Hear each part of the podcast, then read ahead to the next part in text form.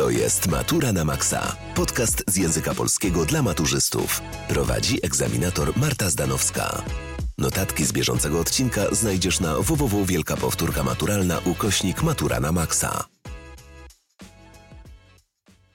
Witam Was, kochani, w kolejnej odsłonie podcastu. Dziś 10 przykładowych obrazów, które warto znać do matury. Michał Anioł Stworzenie Adama. Fresk przedstawia scenę z Księgi Rodzaju, w której Bóg daje życie Adamowi, pierwszemu człowiekowi. Bóg jest przedstawiony jako starszy człowiek z brodą. Ciało Boga jest bardzo bliskie klasycznemu pięknu oraz idealnym proporcjom. Spoczywa na rozłożystej purpurowej szacie razem z kilkoma cherubinami. Jego lewe ramię obejmuje kobietę, prawdopodobnie Ewę, która dopiero czeka w niebie na bycie stworzoną. Adam przedstawiony jest na tle zielonych ogrodów i błękitnych wód Edenu.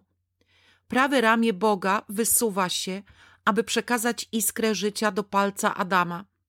Palce Boga i Adama znajdują się w bardzo niewielkiej odległości od siebie. Relacja między obiema osobami na fresku opiera się na jednoczesnym podobieństwie oraz kontraście. Centralnym punktem tego fresku są dłonie należące do Adama i Boga. Panuje między nimi równowaga oraz symetria.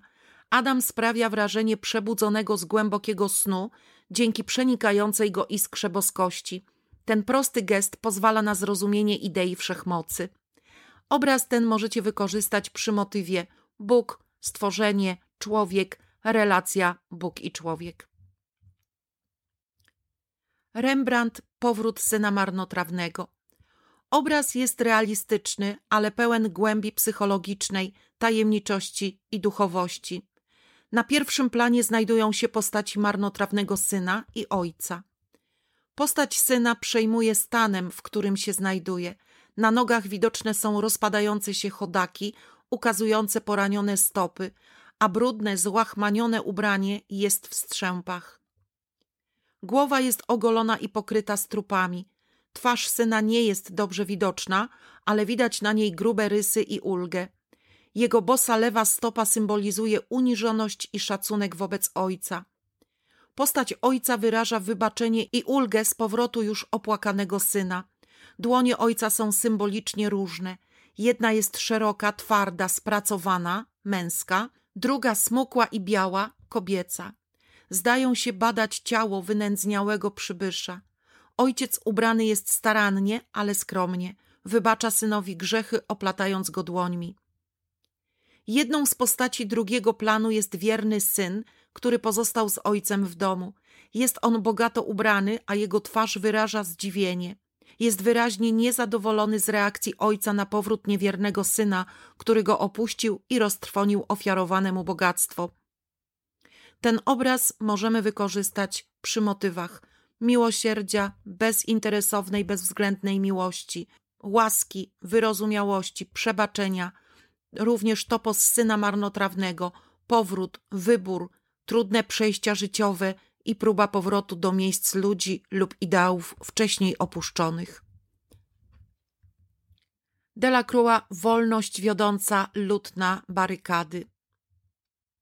Obraz francuskiego malarza upamiętnia wydarzenia rewolucji lipcowej, wymierzonej przeciwko panowaniu króla Francji Karola X. Jest to jeden z najbardziej znanych obrazów Delacroix. Tytułowa wolność jest kobietą, uosobieniem Marianny, czyli nieoficjalnego symbolu Narodowego Republiki Francuskiej. Marianna ma na głowie czapkę frygijską, będącą symbolem rewolucji francuskiej z 1789 roku. Pierwsza postać z lewej strony to wspinający się na barykadę student Politechniki, mężczyzna w berecie, w skórzanym fartuchu z szablą w dłoni i pistoletem wetkniętym za trójkolorową chustę, to robotnik, być może z zamkniętej drukarni. W tle widać postać żołnierzy, którzy przeszli na stronę rewolucjonistów, w tym oficera w bikornie, typowym dwurożnym kapeluszu. Po lewej stronie Marianny widoczny jest przedstawiciel klasy średniej, mężczyzna w cylindrze z muszkietem w rękach. U stóp Marianny klęczy chłopiec w czerwonej chustce, typowe paryskie dziecko ulicy.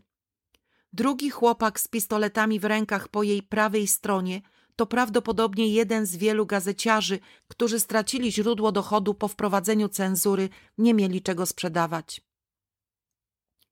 Ciało poległych w starciu żołnierzy, widoczne u dołu obrazu, symbolizują klęskę tych, którzy bronili starego porządku. Obraz ten możemy wykorzystać przy motywach: wojna, rewolucja, klasy społeczne, wolność, przywództwo, kobieta, walka, ojczyzna, patriotyzm. Hans Memling Sąd ostateczny. Dzieło Memlinga ma trójdzielną kompozycję: lewe skrzydło raj, prawe piekło oraz część centralna scena sądu. W części środkowej odbywa się sąd. W punkcie centralnym znajduje się archanioł Michał, okuty w zbroję, który trzyma w ręku wagę, narzędzie oddzielające ludzi dobrych od grzeszników. Dookoła kotłują się ludzie, a o ich duszę toczy się walka między aniołami a diabłami. Ponad scenami rozgrywającymi się na ziemi przedstawione zostało niebo. W jego centrum znajduje się Chrystus w czerwonej szacie, który siedzi na tęczy. To symbol przymierza Boga z ludźmi, jakie zostało zawarte po potopie. Stopy trzyma na złotej kuli, czyli symbol świata. Przy głowie Chrystusa znajdują się dwa bardzo ważne symbole: biała lilia, symbol zbawienia, oraz krwawy miecz, symbol potępienia. Prawe skrzydło tryptyku przedstawia sferę piekła. Można tutaj zobaczyć ludzi strącanych w wieczny ogień piekielny. Lewe skrzydło przedstawia bramę niebios, ukazane zostały kryształowe schody prowadzące do nieba. Bogata symbolika podkreśla władzę Boga nad światem, akcentując zarazem konieczność życia zgodnego z przykazaniami i regułami zaczerpniętymi z wiary. Obraz możemy wykorzystać przy motywach: sąd ostateczny, koniec świata, wina, kara, nagroda, piekło, niebo, walka dobra ze złem, zbawienie, potępienie, szatan. Zanim przejdziemy dalej, zapisz się na wielką powtórkę maturalną. Cztery godziny omawiamy cały materiał wymagany na maturze. Do wyboru aż 10 przedmiotów maturalnych. Pamiętaj, że otrzymujesz gwarancję z danej matury. Z kodem Matura na Maxa zgarniesz minus 10% na wszystkie powtórki. Dołącz już teraz na www.wielkapowtórkamaturalna.pl Jan Matejko Stańczyk Obraz Jana Matejki przedstawia Stańczyka, Stasia Gąskę, nadwornego błazna ostatnich królów polskich z dynastii Jagielonów. Interpretację narzuca pełny tytuł obrazu. Stańczyk w czasie balu na dworze królowej Bony wobec straconego Smoleńska. Na obrazie Stańczyk jest głęboko zadumany nad stratą Smoleńska. Jego postawa przeciwstawiona jest beztroskiemu balowi, co sugeruje alegoryczny sens dzieła. U szczytu potęgi polsko-litewskiego państwa jedynie królewski błazen rozmyśla nad przyszłością państwa i narodu, dostrzega skutki błędów polskich władców, które doprowadzają do wzrostu potęgi Moskwy kosztem osłabienia Polski i Litwy zasmucony niepomyślnymi wieściami wojennymi, przybiera rolę męża stanu, podczas gdy widoczni w drugiej komnacie dworzanie, wśród nich najwyraźniej para królewska Zygmunt Stary i królowa Bona, beztrosko bawią się. Nikt nie przerywa balu, być może wydanego przez spodziewającą się jeszcze potomka Bonę. Obraz ten możemy wykorzystać przy motywach polityka, troska o losy państwa, smutek, naród, patriotyzm. Horacy Wernet, polski Prometeusz. Obraz przedstawia martwego polskiego żołnierza leżącego na ziemi z rękojeścią szabli w prawej dłoni, na którego tułowiu siedzi wojowniczy czarny orzeł, będący symbolem Rosji. Kompozycja i temat obrazu jest alegorią upadku Polski i nawiązuje do mitu o Prometeuszu. Poległy powstaniec reprezentuje polskich żołnierzy walczących w powstaniu listopadowym i pokonanych przez armię rosyjską. Postać ta symbolizuje ofiarę poniesioną przez Polaków w walce o wolność państwa. Czarny orzeł uosabia państwo rosyjskie, które po raz kolejny stłamsiło niepodległościowe dążenia Polaków. Widoczne w oddali płomienie symbolizują walki powstańcze i klęskę poniesioną przez Polaków. Sposób, w jaki artysta przedstawił klęskę powstania listopadowego, sugeruje, że popierał on dążenia Polaków do odzyskania niepodległości i był przeciwnikiem działań podejmowanych przez carską Rosję. Obraz ten możemy wykorzystać przy motywie ofiara i oddanie życia za innych i za ojczyznę, bunt wobec ograniczeń i walka o najważniejsze wartości. Jose Tapiro, miłosierny Samarytanin. Widzimy na pierwszym planie Samarytanina z troską obmywającego rany ofiary napadu. W tle sylwetka oddalającego się kapłana. Z prawej strony przechodzi Lewita. W czasach Jezusa Samarytanie byli skonfliktowani z Żydami i otoczeni przez nich pogardą, natomiast kapłani i lewici cieszyli się powszechnym szacunkiem. Możemy się domyślać, że kapłan i lewita nie chcieli zbliżać się do pobitego z troski o swą czystość rytualną, ważną w judaizmie. Te treści przypowieści Tapiro podkreśla, wkładając w ręce przechodzącego lewity zwój, prawdopodobnie z tekstami liturgicznymi. Zaczytany lewita jest tak pogrążony czytaniem albo modlitwą, że nie zwraca uwagi na pokrzywdzonego człowieka, jest on dla niego mało ważny. Obraz możemy wykorzystać przy motywach miłość do bliźniego, miłosierdzie, poświęcenie, tolerancja, altruizm, bezinteresowna pomoc. Wojciech Kossak, Olszynka Grochowska. Na obrazie Wojciecha Kossaka pierwszoplanowymi bohaterami są czwartacy, żołnierze czwartego pułku piechoty liniowej. Stojąc w falującej linii, prowadzą karabinowy ogień do niewidocznych przeciwników. Kilku starannie celuje, inni padają trafieni pociskami. W oddali widać armaty, całą scenę spowija dym. Na drugim planie grupa wojskowych dosiadających koni otacza cywila w jasnym płaszczu i cylindrze. Wyprostowany w siodle mężczyzna wydaje się przejęty sytuacją. To generał Józef Chłopicki, który w pierwszych tygodniach powstania pełnił funkcję dyktatora. Podczas bitwy pod Olszynką Grochowską dowodził oddziałami pierwszej linii. Odniesiona wówczas ciężka rana uniemożliwiła mu dalszy udział w walce.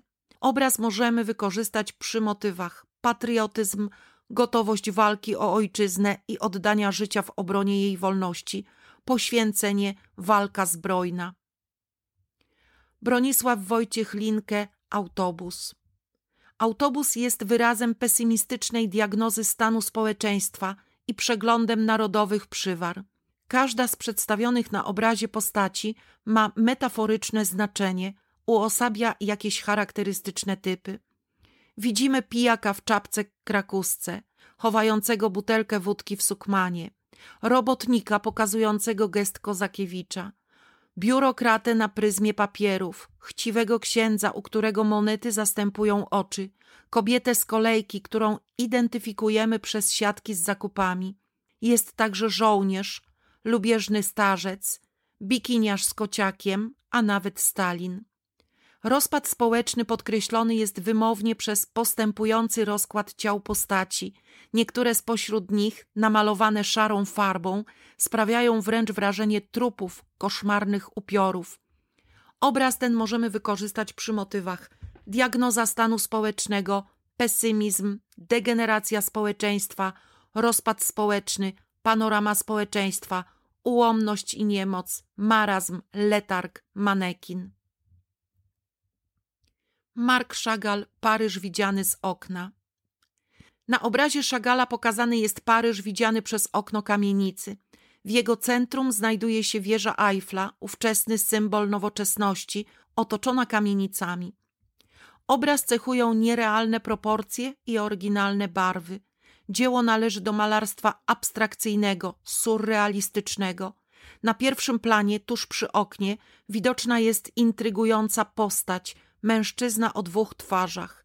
Być może to nawiązanie do dualizmu duszy i ciała. Człowiek ten ma serce na dłoni.